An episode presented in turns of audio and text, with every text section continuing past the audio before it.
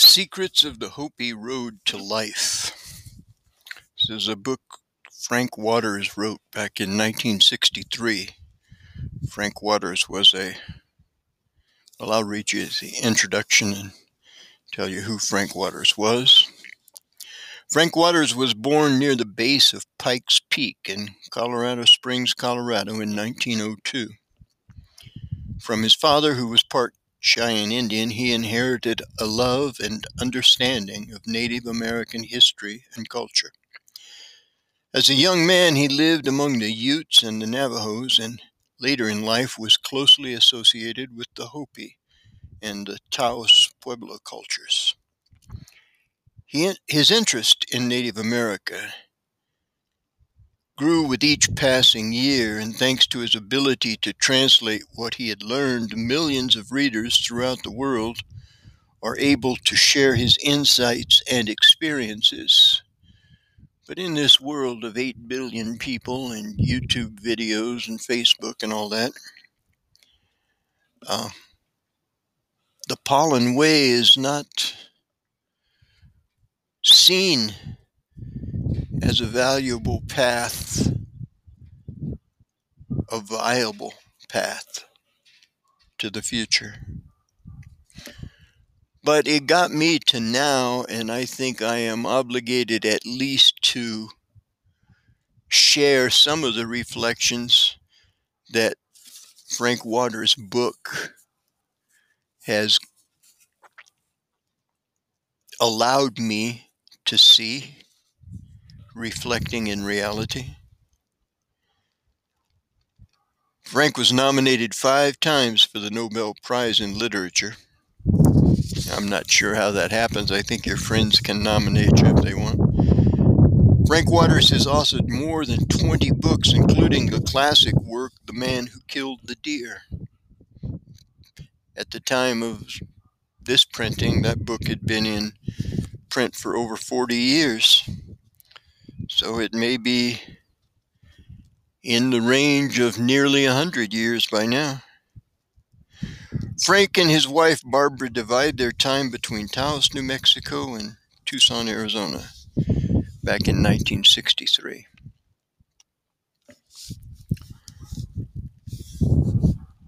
The cover of the book is a uh, fine drawing in a style that just speaks to me of Southwest. I believe it has a uh, skunk clan symbol on it. And the pictures will be available online, so I'm not going to get into describing the pictures. The first revelation of the Hopi's historical and religious worldview of life. That's what Frank Waters did as he transcribed essentially the book of the Hopi. The man the man gathered all the stories that he could find and he put them in, together in a book that carries those stories forward in a way that the people who told the stories did not find offensive. I think that makes this a holy book of sort, but not the kind that you kill people for, not the kind you send crusade crusades off into, but the kind of book that holds a life secret that all men were told to remember and nearly all of our fathers forgot. Now, in every generation, every culture, there are storytellers and prophets and priests. But in some Native American cultures, the ability to remember things stayed in effect longer than it stayed effect, in effect in cultures that became literate the cultures in India and China and Europe, Mediterranean area. Their memories shrunk because of the written words, the books that could hold the stories and the books that could be trusted not to change were changed because language changes because as cultures begin to remix something new is formed and the world that we live in today is the result of all the living that's been done on this world before us now. And at 70 years old, I am discovering, have discovered that I cannot ignore the labor that individuals have put into creating maps that we can follow from a state of unknowing into a state of knowing more by acknowledging the time and effort that they put into writing the book of what they learned about whatever. I mean, Frank Waters wrote more than a hundred books, and they were about subjects, but they were about living on earth as a man aware of the fact that you were following all those who had lived before you. And they had left a legacy of stories and legends that teach us how to hear that still small voice that says, This is the way, walk in it if we study these people, Frank Waters as an example, there are in the world today minds on this level are sharing everything they know on the internet. You can watch every recorded Christmas lecture at Oxford. You can hang out with the guys from the Royal Institute in their question and answer sessions and be too shy to ask a question. You can watch Jordan B. Peterson grow from a 31 year old man who was writing for three hours a day on his book, Maps of Meaning you can watch him teach classes in Harvard when he was 31, classes that your family, no one in your family has ever been able to afford to attend one semester at Harvard. And yet now, through the power of YouTube, we can go back and trace the growth of this personality that has become a grand storyteller in the 21st century. A man, a man whose name will be remembered among storytellers for a very, very, very long time, even though we're in that era of time when Andy Warhol's 15 minutes of fame allocation has gone down to one 24 hour news cycle per person. So, this is going to end this podcast, but I am going to read the whole book of the Hopi at a time when my dog is not going to be making lots of noise and I can concentrate better on starting and stopping. Thanks for listening. The Book of the Hopi. Frank Waters is the author and editor. Introduction This is a strange and wonderful book.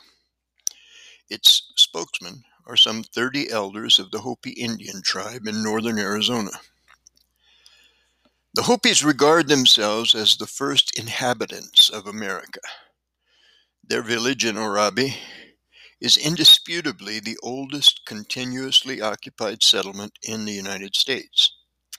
It and most of the other villages cling to 600 foot high escarpments of three rocky mesas rising abruptly out of the desert plain Hano, Sichomovi, and Walpi on the first mesa, Mishongnovi, Shipaulovi, and Shongopovi on the second mesa, Hotovia, Bakavi, and Oraibi on third mesa, and Moenkopi lying 50 miles to the west. No part of the vast arid plateau embracing parts of New Mexico, Arizona, Colorado, and Utah is more inhospitable than the Hopi Reservation of nearly 4,000 square miles, itself completely surrounded by the 25,000 square mile wilderness of the Navajo Reservation. Men have had to walk 10 miles each day to tend their little patches of squaw corn. Women have trudged interminably up the steep cliff sides with jars of water on their heads. This is their immemorial homeland, the desert heartland of the continent. Most of their spokesmen here are old men and women with dark, wrinkled faces and gnarled hands. They speak gutturally, deep in their throats, and almost without moving their lips, their voices rising out of the depth of an archaic America that we have never known. Out of immeasurable time, from a fathomless unconscious, whose archetypes are as mysterious and incomprehensible to us as the symbols found engraven on the cliff walls of ancient ruins. What they tell us is a story of their creation and their emergence from previous worlds, their migration over the continent, and the meaning of their ceremonies. It is a world view of life, deeply religious in nature, whose esoteric meaning they have kept inviolate for generations uncounted. Their existence always has been patterned upon the universal plan of a world creation and maintenance and their progress on the evolutionary road of life depends upon the unbroken observance of its laws. In turn, the purpose of their religious ceremonialism is to help maintain the harmony of the universe. It is a mythological, mytho religious system of year long ceremonies, rituals, dances, songs, recitation, and prayers, as complex, abstract, and esoteric as any in the world. It has been the despair of professional anthropologists, ethnologists, and sociologists. The great pioneer ethnologist Alexander M. Stephen, who first recorded the details of Hopi ceremonialism in the 1890s, was led to exclaim irritably in his classic journal, Damn these tantalizing whelps! To the devil with all of them! I have been bamboozled from pillar to post all day, having received no scrap of information. He came to the conclusion that the Hopi ceremonialism was so abstract that it would take longer than a man's lifetime to understand it, and it required a sixth sense of the Hopi themselves. J. Walter Fewkes later was equally baffled, he wrote, There is much mysticism in the proceedings which thus far the writer fails to understand. In many instances, these native explanations in which much esotericism appears to enter have not been understood. Today, more than half a century later, Almost every Hopi ceremony has been reported with painstaking accuracy by a host of professional observers. Yet their studies are limited to minute, exoteric descriptions of ritual paraphernalia and how they are used. The esoteric meaning and functions of the ceremonies themselves have remained virtually unknown. This is not wholly due to traditional Hopi secrecy. Professional scientific observers themselves have never granted validity to those aspects of Hopi ceremonialism that border the sixth sense realm of mysticism. Indeed, the rationalism of all the Western world vehemently refutes anything that smacks of the unknown or the occult. Hence, Hopi beliefs and ceremonialisms have been dismissed as the crude folklore and erotic practices of a decadent tribe of primitive Indians which have no relationship to the enlightened tenets of modern civilization. The word Hopi means peace. As a people of peace, the Hopis have tacitly ignored this outside view of themselves suffering American domination with aloofness and secrecy, and keeping at bay the technological civilization swirling about them. But now the bow is bending.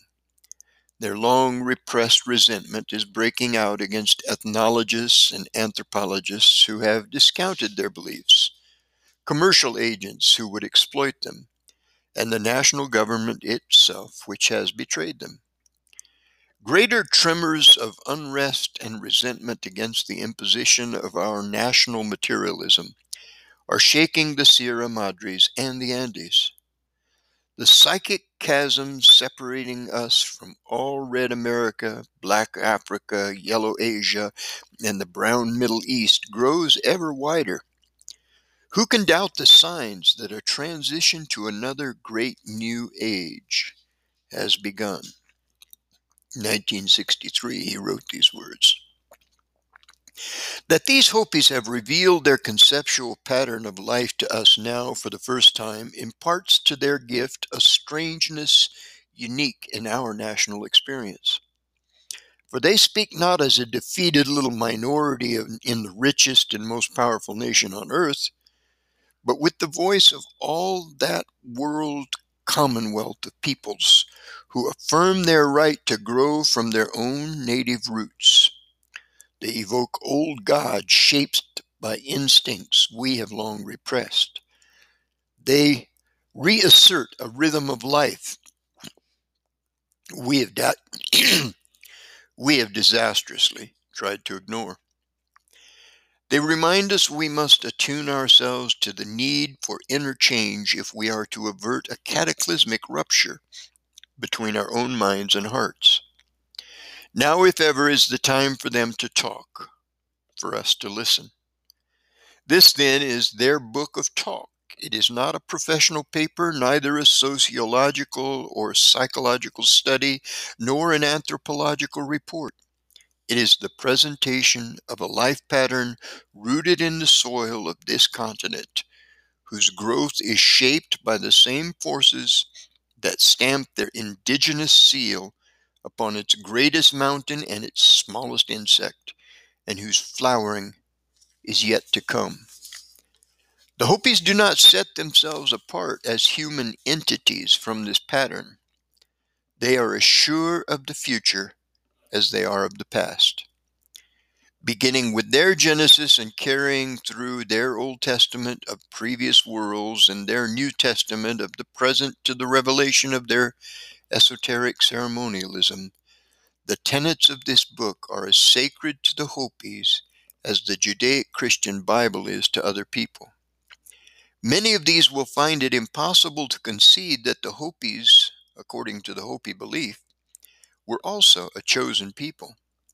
Nor will the Hopi view of the universe as an inseparably interrelated field or continuum be quite palatable to those who tacitly accept the role of man as a rational entity created to stand apart from nature in order to control its politically ordered cosmology with an imperialistic me- mechanism.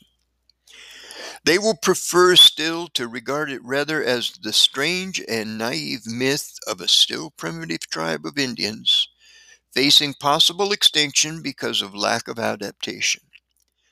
This will make its profound, profound sense of wholeness no less wonderful to others who see their own culture easily reflecting the cataclysmic split between the spiritual and the material, the conscious and the unconscious.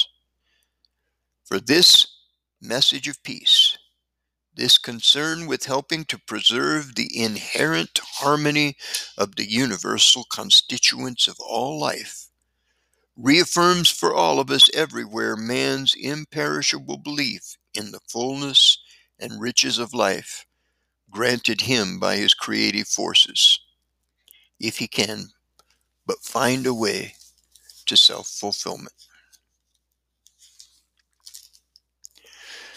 Note about the compilation of this book. Grateful acknowledgement is made of financial support by charitable funds made possible by the Charles Ulrick and Josephine Bay Foundation, Incorporated.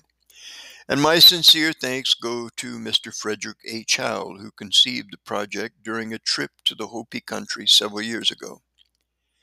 He then initiated the work and has directed it with unflagging interest and encouragement through many periods of trial. Work on the project required nearly three years. Much of this time, I lived on the reservation in a little Hopi house below Pumpkin Seed Point, taking meals with my research co worker, Oswald White Bear Fredericks, and his wife, Naomi, who lived a half a mile away. Our enforced intimacy under trying conditions I took back upon with I look back upon with warmth and gratitude. One after another through the months, the discourse of our Hopi spokesmen were taken down in Hopi on a tape recorder by White Bear, who later translated them into English with the aid of his wife. White Bear was especially qualified to record and translate the source material. A full blood Hopi born on Haurabi, a member of the Coyote clan, and a nephew of the late Wilson Tawakwapit Tioa, village chief of Haurabi. He attended Haskell Institute in Lawrence, Kansas, and Bacone College in Muskogee, Oklahoma. All the Hopi spokesmen willingly and freely gave the information they were qualified to impart by reason of their clan affiliations and some ceremonial duties. None of them was paid informant, informant fees in the manner customarily followed by professional researchers gathering information for scientific studies. Each regarded the compilation of this book as a sacred task, a monumental record that would give their children and their children's children a complete history of their people and their religious belief. This great cooperative effort could not have been obtained before, nor could it be obtained now already. Some of the older spokesmen have died. Their traditions have come to us by the dictate of fate we all call fortuitous chance, at the time when we, as they, most need them.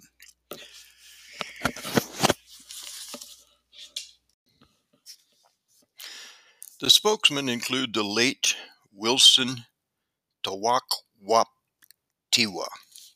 Sun in the Sky, of the Bear Clan, village chief of Haurabi. Charles Fredericks Tuahoi Iwama, land animals. He's from the Bear Clan in New Haurabi. New Haurabi. Mrs. Anna Fredericks Tuvengiamsi, land beautiful with flowers of the Coyote clan from New Haurabi. Dan Kohangva, white cloud above horizons. He's from the Sun clan in Hotavia. Mrs. Bessie Sikamoisi, chasing one another on a green field. She's from the Sidecorn clan of Bakavi.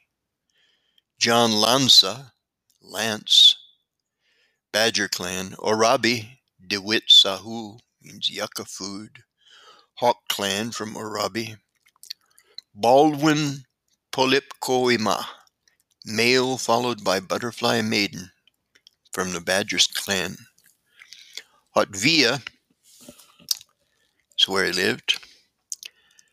Johnson Tuwaletsiwa, sun standing up from the Bow clan, New Haurabi. Bert Sakwetwa, animals run on green pastures from the Bear Clan in Moenkopi. Ralph Selina, place of the flowers where pollen rests from the Sun Clan in Onshankobovi. Joseph Cholo, raindrop. He's from the Snake Clan of Haurabi. Claude Quayanyuma, Bear Clan Shungopovi. Earl Pella from the Sun Clan on Shungopovi. Sikwaptiwa, Deep Well Clan, Hoteville. Paul Singuia, Corn That Has Been Rooted, Eagle Clan on Hoteville.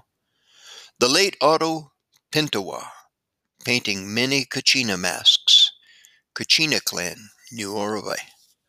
San Pawiki, Rabbit Clan from Oraibi. Tom Muchku, Water Clan, Oraibi.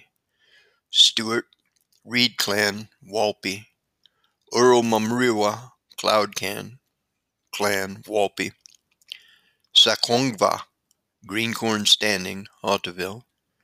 Jack Pokonyespa, Man Before the Altar, Hauteville. Ralph Tawangwayamo, Hauteville. Elizabeth White, New Oraibi, Bob Adams from Walpi, and Robert the Badger clan on Oraibi. From their rough source material, so often unavoidably incomplete and contradictory, supplemented by answers to specific questions, personal observation of all ceremonies, and field trips to all sites mentioned with additional historical research. I have written the text presented here. Oraibi always has been regarded as the parental home of Hopi ceremonialism. Hence, the interpretation of the ceremonies follows as closely as possible the traditional Oraibi pattern, noting the deviations in other villages during recent years. For the same reason, the Oraibi dialect has been adhered to in preference to the different dialects of other villages. Although the scriptures have been published in Hopi, Hopi is not yet a commonly written language perhaps because of the extreme difficulty of translation, as pointed out by Benjamin Lee Whorf, who has made a profound analysis of the language. All Hopi words used here have been spelled according to a system worked out by Mr. Charles Hughes of Columbia University, to whom thanks are given for his help.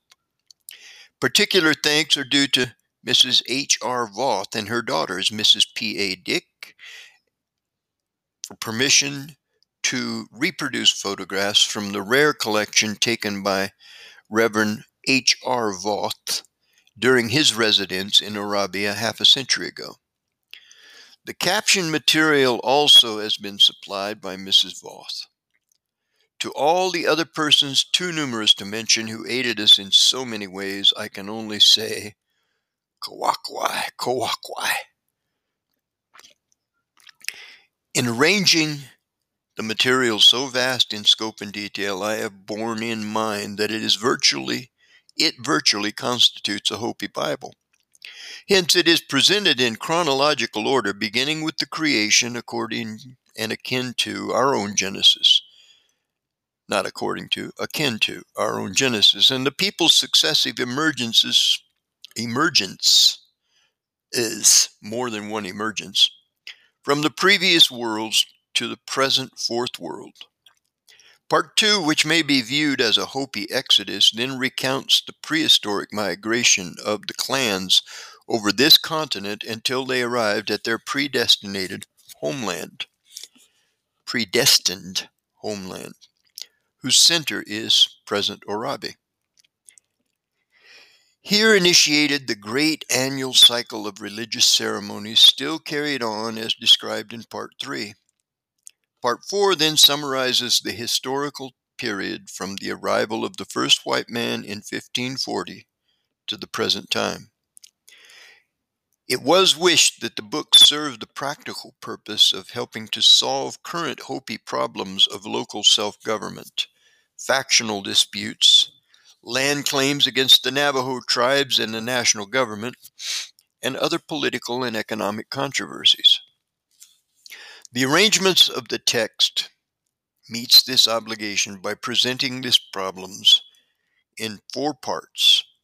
In part four, as all Hopi secular life is so based on the religion and the religious that these problems cannot be solved, properly viewed even, without the perspective of long tradition.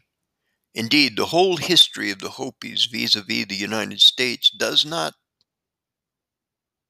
as does the relationship of the Indian and the white throughout all the Americas. Let me read that again. This is nothing formal. You're not paying Audible for this book. Indeed, the whole history of the Hopis vis a vis the United States, as does the relationship of the Indian and the white throughout all the Americas, tragically illustrates our ignorance of and lack of interest in learning the traditional beliefs of the people we have dominated. It is fervently hoped that this book will be of great assistance to representatives of the Indian Bureau, National Park and Forest Service, state and court officials, and private industry in their future dealings with the Hopis. As a final word, I must reiterate that this book is an expression by Hopis of the traditional viewpoint. All the material in it, save my own obvious commentaries, was supplied by our Hopi spokesman and approved as transcribed in manuscript form. Its aim is a free narrative as a free narrative was to achieve the full spirit and pattern of Hopi belief, unrestricted by detailed documentation and argumentative proof. As such, it conflicts in innumerable instances with the scientific views of the Hopis held by outside academic observers. The documentary scholar may question whether an ancient primitive, primitive people could have evolved such a rich belief and preserved its full tradition for generations by word of mouth. He may assert that the interpretations of the myths, legends, and ceremonies are m- largely of my own speculations. He will certainly deny that the invisible spirits manifest themselves as described. To these doubts and denials, my only answer is that the book stems from a mythic and symbolic level far below the surface of anthropological and ethnological documentation. That it may not conform to the rational conceptualization ruling our own beliefs does not detract from its own validity as a depth psychology different from our own. It stands for itself as a synthesis of intuitive, symbolic belief given utterance for the first time. This then is the Book of the Hopi, as its title implies, given to us with the hope that we will receive it in the same spirit of universal brotherhood that impelled its compilation.